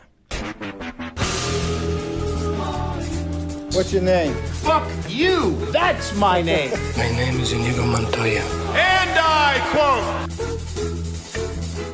Oh yeah. So yeah, yeah, it was uh, that same year. Social Network, The Fighter, Inception, 127 Hours, Black Swan, The Kid's All Right, True Grit, Winter's Bone, and Toy Story 3. That should have won.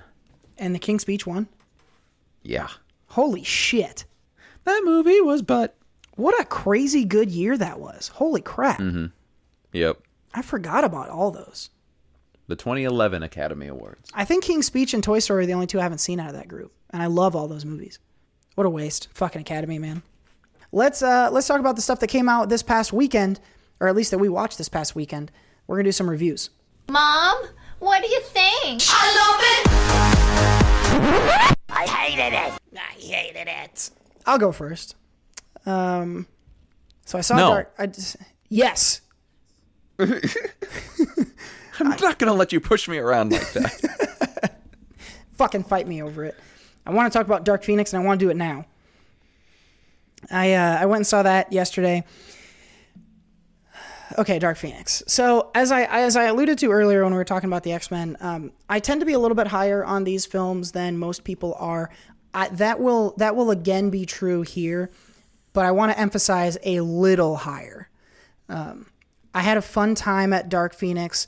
If you don't know, the plot is based around Jean Grey, who is played by um, oh god, she's Sansa Stark in uh, Sophie Turner. Sophie Turner plays plays Jean Grey, and she gets uh, she she is imbued with a, a bunch of extra powers, and it starts to make her kind of evil. And so the X Men have to decide what they want to do about that. and Chestnut. that old chestnut, exactly. They bring back all the cast that you're used to from recent films. James McAvoy, Jennifer Lawrence, uh, Michael Fassbender is in here. Evan Peters, Mackle Fassbender. Mac, Mackle, Mackle Fassbender is in this one. Um, Jessica Chastain is added as this this new character, and um, I'm probably missing some of the others, but pretty solid cast. Oh, the guy that the guy that was the lead in Ready Player One, um, he plays Cyclops, and I cannot remember his name. But anyway, this movie really doesn't do anything special. I think is is kind of the main thing that I will tell you. Uh, it's enjoyable because it is shiny and cool. Uh, there's some pretty cool action set pieces in here. You know, um, the effects in here are really good, and there are some cool shots and scenes. But it really isn't doing anything you haven't seen before. Um, it's not there. There isn't some great piece of acting I can point to, or writing for that matter. Um, it just kind of feels flat, especially for a movie that's marketed as an epic. It really is not that. Uh, Sophie Turner is fine in this role, but it's frustrating to watch her because I know she's capable of more than this. And so it's frustrating to watch her performance here. It feels very flat. And I think that's as much the writing as it is her. I don't think I blame her for it. I- This story just isn't a compelling one. You know, she she gets some power, she accidentally hurts a couple people, and then they're like, oh, you know, some people want to kill her, some people want to save her, and you know what happens. That's effectively the story of this. But they, this whole movie is on fast forward. They, I think they made a real effort to get this in under two hours, and they did that. But they they lost the. This needs to be a more slow burn descent into some evil shit that happens with with her with with Jean Grey's Phoenix character. You know that that should be a longer story where you can see her change over time. It happens really quickly, where like you know she goes from oh my god what's happening? These are accidents that I'm causing to I'm bad now and then back back from it at another point. Like it, ju- it it it didn't get enough time. And I, I I typically don't ask for movies to be longer but this one sh- probably should have been uh, so that we could build out everything that's going on. There is a there's an angle that's taken in here with Professor Xavier that was really different and fresh and I actually kind of liked that. Talking about Xavier and how responsible he is for what the X-Men do and how responsible he is for their lives um, and how he how he views himself as a, a sort of celebrity, you know, with a beeline to the president. Because by this point, it's the early '90s. The X Men are a official team of heroes that everyone knows about, and they're famous. So how does it, how Xavier takes on that fame is interesting. It, it's weird though because there really isn't like an overarching. These movies, when these movies work, it's when there's something literally dramatic happening and then a subtext. This didn't really have the subtext uh, and what was literally happening wasn't terribly exciting. You know, it, it almost is a case of stakes being too big. Um, you know, the world is at stake, of course, in this movie, like in fucking every movie now. Um, I would say there's a relatively satisfying conclusion here, but it's pretty much exactly what you would assume it is going into the movie. Um, I'll say this, and I know I know Jared touched on this uh, in his review over on the YouTubes At Jared Buckendahl. that Jessica Chastain is added to this cast, and we are all, of course, familiar with her from several movies and being fantastic. She is made to look like a bad actress in this movie, and I, I know it's not her because I've seen her in other things, but I- the the writing and the situations that she's in, and she's having to, for reasons, she's having to affect certain speech patterns and and just the way she acts, and it just it all makes her look just bad, and and there's also a really conveniently disposable army of bad guys in this that is just really this movie is just so chock full of shit you've seen before. And i think that's part of why it's falling flat for people. I wouldn't say it's outwardly bad very often it just never surprises you. And i think that's why people aren't connecting with it. But in terms of how it's shot fine. The writing is fine. Um, the acting is fine, but just when it all comes together and none of it is special, it makes everything look worse than it is. So, uh, I am not recommending folks go out to see this. Unless you're an X Men completionist. I would say that this movie is just south of fun, but uh, but um, definitely on the butt side rather than the excellent side. Uh, so it's just south of fun. I enjoyed it. If you're gonna see it, see it on the big screen. But this is one that, again, unless you're an X Men completionist, I, I don't think is a must see at all. And I will know, not. I know you're not. You're not getting out to see this one. so you're you're Not a you're certainly off the hook. Yeah, I, I mean, I wasn't gonna go pretty much regardless, unless it would have came out and being like, "This is the best superhero movie of the last decade" or whatever. Then I would have went to see it. But well, yeah, I again we've talked about it in depth. I just don't care, and I'm glad it's gone. Yeah. Also, I need to issue I need to issue a death threat to our fr- to our friend At Jared Buckendahl. who fucking told me that there was a post credit scene in this movie. And so I sat through all the credits and there is no post credit scene in this movie. And so so Jared, I'm I'm coming for you, man. Okay? He was clearly joking. Well, I I I thought no, I didn't think he was clearly Yeah. joking. I thought he was Yes. saying so we had a conversation and he said there is a post credit scene and it's this wacky goofy thing that happens that I'm not going to say. Um and I was like, "Oh, this is you saying that there is a post credit scene but it's not that." Um so that motherfucker owes me 10 minutes of my life and I'm going to come I'm going to come extract them from him at some point. So watch your back, Jared. I'm coming for you. All right. That's it. You got any He's clearly joking about it though. I, I'm reading the text right now. Okay, well, you know what? Fine. Okay. Well, then I was misled by by the joke, and and maybe that's on me. But you know what? Fool me once, shame on you. And I think he's only fooled me once, so shame on him. And uh, and there, there's no post credit. So if you're gonna go see it, there's no post credit scene. Just know that. Oh my god, This is on you. I wouldn't be mad at him. I, this is on you for believing the the dumb thing he said. Hey, hey, you know what? Um, that's you're probably right. but I've already issued the threat, so the threat remains, Jared. Right or wrong, I'm I'm coming for you. That is all. God. That's it for Dark Phoenix. Again, um, not a recommend. Seth, you saw a movie I have never fucking heard of, um, but you had me put it on the schedule for today. So Wow. I I hope it's good. Call yourself a movie fan and you don't even know movies? You suck. Um, so I watched uh, a movie on VOD, independent movie called Changeland. Uh, it's a movie I've actually heard about for about a year now. Uh, it's written, produced, directed, and stars uh, Ste- Seth Green, who is Scott Evil from Austin Powers fame. Um, God, talk about a guy most- I no. forgot existed. oh, fuck you.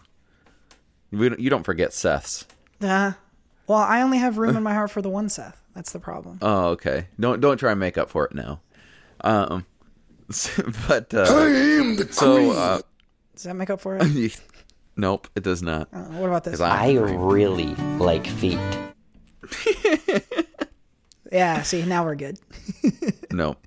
Um, so Changeland, I, I heard about it about a year ago. He, uh, Seth Green was on a podcast and was talking about making the movie. It's his first movie he's uh, written and directed that's that's been made, and uh, so what it is is basically it's uh, Seth Green. He is he goes on a trip to Thailand that he initially intended to go on with uh, his wife in the movie, and um, he finds out that she has been having a, an affair for a little while, and so instead of he was going to surprise her with this trip, um, and and he had planned it for like a year out and then found it found out shortly before they left. So instead of uh, surprising her with it, he goes by or he he goes um, off and and just kind of leaves uh, her uh, at home.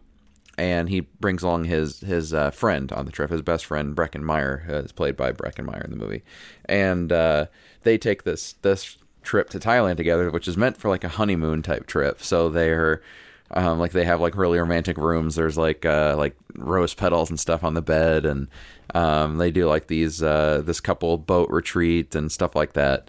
And so people keep calling them a couple throughout, which is kind of funny. But uh, it's it. So then the movie kind of goes into like a like a buddy buddy comedy type thing, but also like an introspective, like Seth Green is um, dealing with now. Have kind of like what does he do now, and and kind of like the running theme of that is uh, where Breckin Meyer suggests: do you um, do you try to fix it, or do you um, do you try to fight for it, or do you do, you just uh, le- let it be? And so there's that that whole kind of thing going on with Seth Green, uh, exploring where where his life where his life goes now, and does he try and go back and work on things with his wife, or does he, um, you know, end it and and um, you move on. And throughout this too, it's, it's an exploration of of him, uh, like what he's done in his life so far. Has he not, you know, has he lived his life, um, or is he kind of just going going through the motions? And um, is everything that he's done right for him so far? And and you know, what does he do in the future and that type of thing? So there's a lot of a lot of it's very personal story uh, in that in that regards. It's actually the the story is based off kind of something that that happened. He he wasn't like left by his wife or anything like that, but he took a trip with a buddy, um, and it might have even been Breckin Meyer because those two are like really good friends. Um, and people kept coming up to them thinking it was a romantic getaway like at the retreat and stuff like that. So it's kind of it's based around that, but he also was able to put in, um, you know, an actual kind of a deeper story into it. So that's pretty cool. I I liked the feel of it because it had uh, almost like a without a paddle feel, which is is what uh, the uh, Seth Seth Green did. Uh, like one of his first big movies was was Without a Paddle, um, and one of my favorite movies. I love that movie. But uh, so it kind of has that feel of like that that character from that movie kind of almost like a little bit of a spiritual sequel to it, like what this guy because kind of has a similar storyline in that, um, and and in those two movies, but um, it, it's it's a fun movie. It takes you know some fun twists and turns throughout with with different characters that pop in. Macaulay Culkin pops in and does like a he's like a guide uh, for for uh, Seth Meyer Seth Seth Meyer, Seth Green and and Breckin Meyer and this other couple. So he does like a boat guide type thing, and and uh, he plays like a really funny, uh, just like a really weird dude who is like very adventurous and stuff. And then also um, Randy Orton from the WWE has a has a has a cameo in it. Um, he plays like a he's like the, they meet up him meet up with him at a bar, and he's like he at first he's kind of intimidating, where he's like. Um, he's like taking drinks with a bunch of people, and he's like, "Who are these fucking guys?" and then he's like, uh, then he like offers him a shot, and it's like real buddy buddy, and he's like this weird. He's also kind of like this weird introspective guy too. He sees like Seth Seth Green's going through some stuff, and he's like, "Come with me, man." And then he like takes him kind of on like a little a side journey thing, and he's actually really good in this. Like he's not.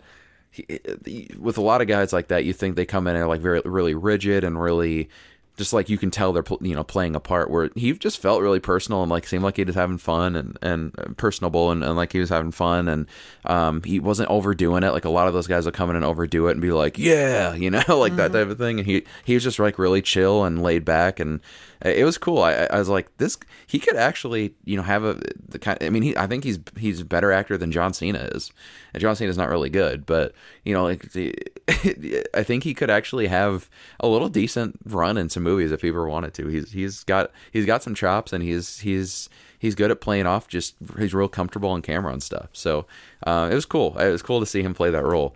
Um, and he's actually friends with Seth Green because Seth Green's a big wrestling fan okay. and he came he came in and did a match once with uh, it was him, um, John Cena and Triple H versus uh, Randy Orton, his two members at the time um, of his group, and so they became friends that way and, and all that. But um, I, as a whole, though, again, it's it's it's a really cool uh, like buddy movie that has some deeper stuff to it, and it's just really it's real fun because it takes that that that journey, uh, like a, a- kind of some ups and downs that you don't expect, and and and that type of thing. So.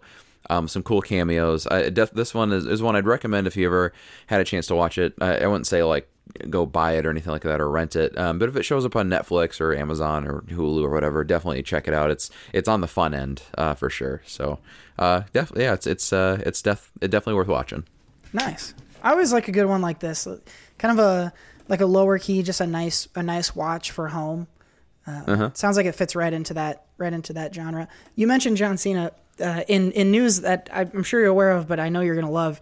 Uh, he has officially been added to the cast of the next Fast and Furious movie. Mm-hmm. Yeah. So Yeah, whatever. I know we can expect Still to see Seth there day one.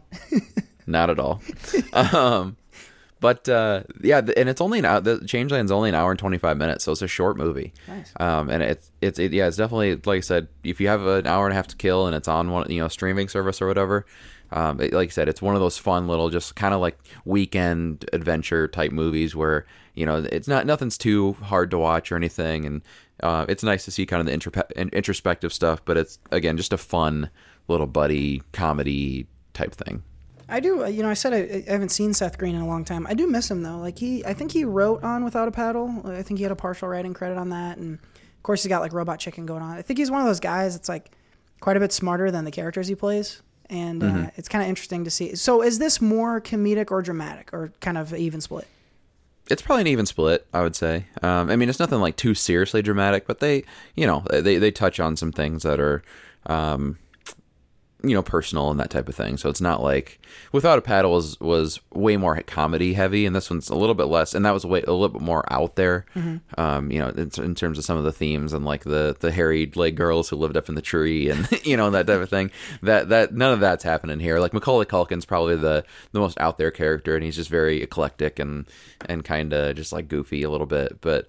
Um, yeah, I mean, like I said, I loved Randy Orton's character a lot. I mean, both Breckin Meyer and Seth Green too did a, did a really good job. I mean, you felt their friendship pretty much right away. Like there was that connection right there too. So, uh, yeah, it's it's uh, it's a good little time. Nice. Yeah, and as uh, as a pair of dudes who frequently go on dinners and trips together, uh, I imagine there's something in there that you felt was kind of familiar about people thinking you're a couple. Exactly. Oh, I love it. Uh, the movie is Changeland, and you can find it. Uh, is it VOD right now? Yep, it's on uh, yeah like uh, Vudu and uh, Google Play and iTunes stuff like that. There you go. Give it a look. Uh, I'll try to link to it in the description so folks can go find it. Um, pretty good pairing of movies this week: the big budget blockbuster that wasn't, and the uh, the nice made for home uh, film that you can check out on VOD. So uh, check out Changeland. Probably don't check out Dark Phoenix. Uh, and that's it for this week's reviews. Mom, what do you think? I love it. I hated it. I forgot to say this uh, during movies, but this is this is this is. You know what? Let's call it breaking news. I can't find. There it is. Break yourself, fool! And that's when you break. Tight. I do love that sounder. Um, basically, I wanted to hit it just so that I could say uh, the one I love, which is a film that Seth and I have talked about frequently on this podcast, now available on Netflix, so you can go watch it. This is Mark Duplass and Elisabeth Moss in kind of a nice, tight Ploss little- and Moss. Ploss and Moss, exactly, which is right next door to Bergs and Dogs. Um, so, you, so you can you can watch them. Uh, really great little. Uh, I don't even want to say too much about the movie because it's it's experiencing the movie is is the fun of it. Um, but they they're a couple who's having marital issues. Uh, I'm actually going to be watching that later today, so I'm really excited about it. Um, so you can watch it on Netflix. So if you want to see a movie that we've been so heavily recommending for so long, uh, check that one out. And I, I think I think a lot of folks are going to enjoy it. At least I hope so, because we enjoy it a lot and talk about it a lot. So I hope folks like it. Yeah. Yeah. All right. Uh, now that we got that plug in, oh, one more plug. Um, go watch Booksmart in theaters, um, which I think we're, we're going to plug every week until it's not in theaters anymore. Um, but we are nearing the end of the show. Before we go, we'll give you one more thing. But I'm down to one more, one more thing. My one more thing this week is going to be a, a another viral video, which by the way would make a hilarious TV show. I think. Um, have you seen this? It's a dad talking to his his infant son. Have you seen this, Seth? I don't know. I'm gonna send you the link, and uh, I'm gonna let you watch this. So, so this video, this video is called, and I'll link to it in the description box. Viral video of baby talking to dad will melt your heart is what this is called. So here, here's the video. Did you understand it though? No. Okay. All right. huh? Oh no, not not this one. This is this is the grand finale of it. Okay, yeah, that's the last one. Mm-hmm. That's what I was wondering. I don't know what they're gonna do next season because they did some stuff this time. Exactly what I was thinking. Oh yeah, yeah, yeah. Right. Don't bring that again. You know what I'm saying? Don't do the same stuff. You know what I'm saying? Yeah, I was like that. Yeah.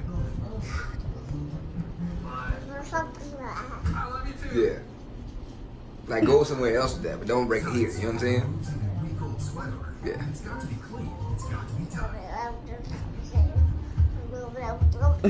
That's what I said. He did. Like, ah, ah, ah, ah, you know what I'm saying? And I was like, what in the world? But don't do that here. You know what I'm saying? Yeah.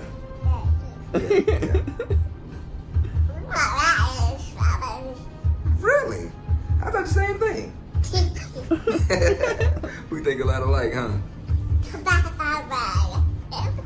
Oh, that's crazy.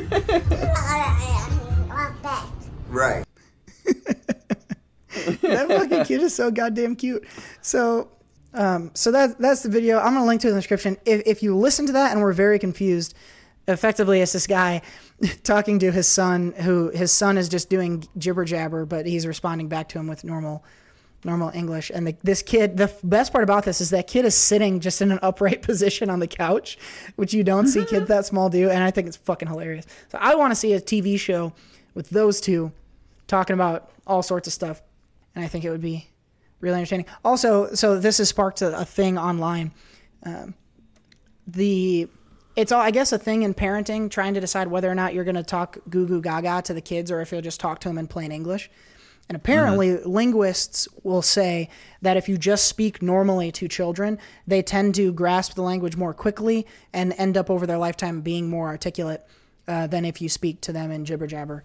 Uh, and so that's what that's what that dude's doing. It looks like that kid's well on his way. oh well, that's all nice and everything, but I still feel bad for the guy that he has a kid. So yeah, fair. Um, my one more thing I brought up before, just in my in the review a few minutes ago. Uh, Seth Seth Green played uh, Scott Evil and Austin Powers.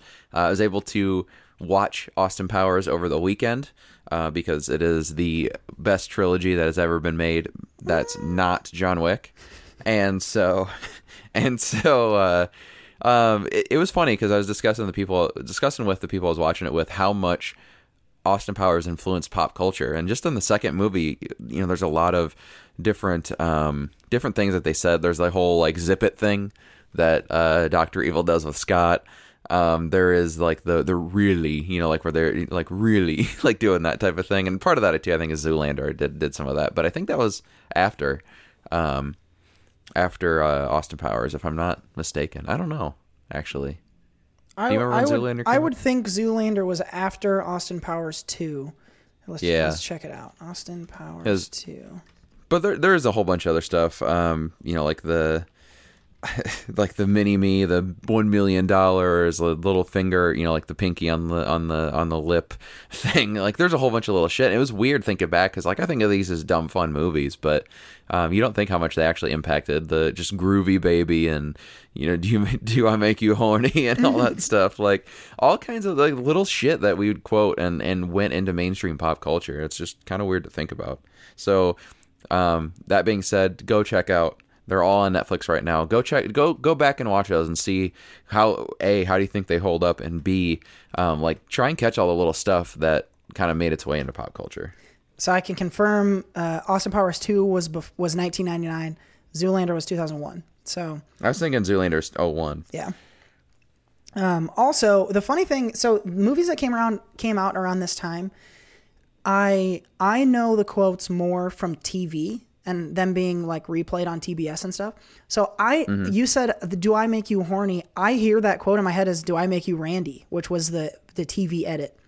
And he I know he says that too. In, I know he says it also, but like hearing him say, "Do I make you horny?" is it seems offensive to me because I I know I didn't hear that when I watched it because I I almost exclusively watched these on TV when I was growing up until you know later I was I was a teenager by the time I actually watched them on DVD. Um, so that was a funny that's what another thing that I would add is, is like the the fun edits that you don't realize that you didn't realize before were there. Um, Austin Powers though that does they hold up pretty well. They hold up pretty well. Mm-hmm. So what do we have? Uh, Austin Powers and uh, hyper intelligent infants this week in one more thing. But I'm down to one more, one more thing. Well, that's gonna do it for episode number ninety eight of the SoCo Show. We're creeping ever closer to 100. Two weeks from now, uh, big show. We're really excited. We've actually already started planning that one out, which is way further in advance than we tend to do this. Um, so make sure you come back in two weeks. But of course, we'll be back with 99 next week. Uh, share us with a friend. Bring another person to the party. We love to grow this audience and and uh, hang out with even more of you out there. So uh, make sure you share us with a friend. Check out the description box for links to all the stories and videos and etc. that we talked about. Also, don't forget to hit the YouTubes at Jared Buckendahl. You're going to see reviews for Dark Phoenix and a whole bunch of other movies that have come out recently. Also, a new JB sketch is up, and uh, it's the casting. I have not watched it myself yet, but you have. It's the casting casting couch. Is that what it is? Yeah, yeah, that's pretty great. so make sure you get over there and check that out. We're going to link to that video specifically in the description box. You guys can go check that out. Uh, for now, though, that's going to wrap it up again for number 98. Uh, I have been co-Livia Wilde, director of Booksmart. Make sure you go watch that movie. Uh, and he is Seth Ott, and both of us will see you next week.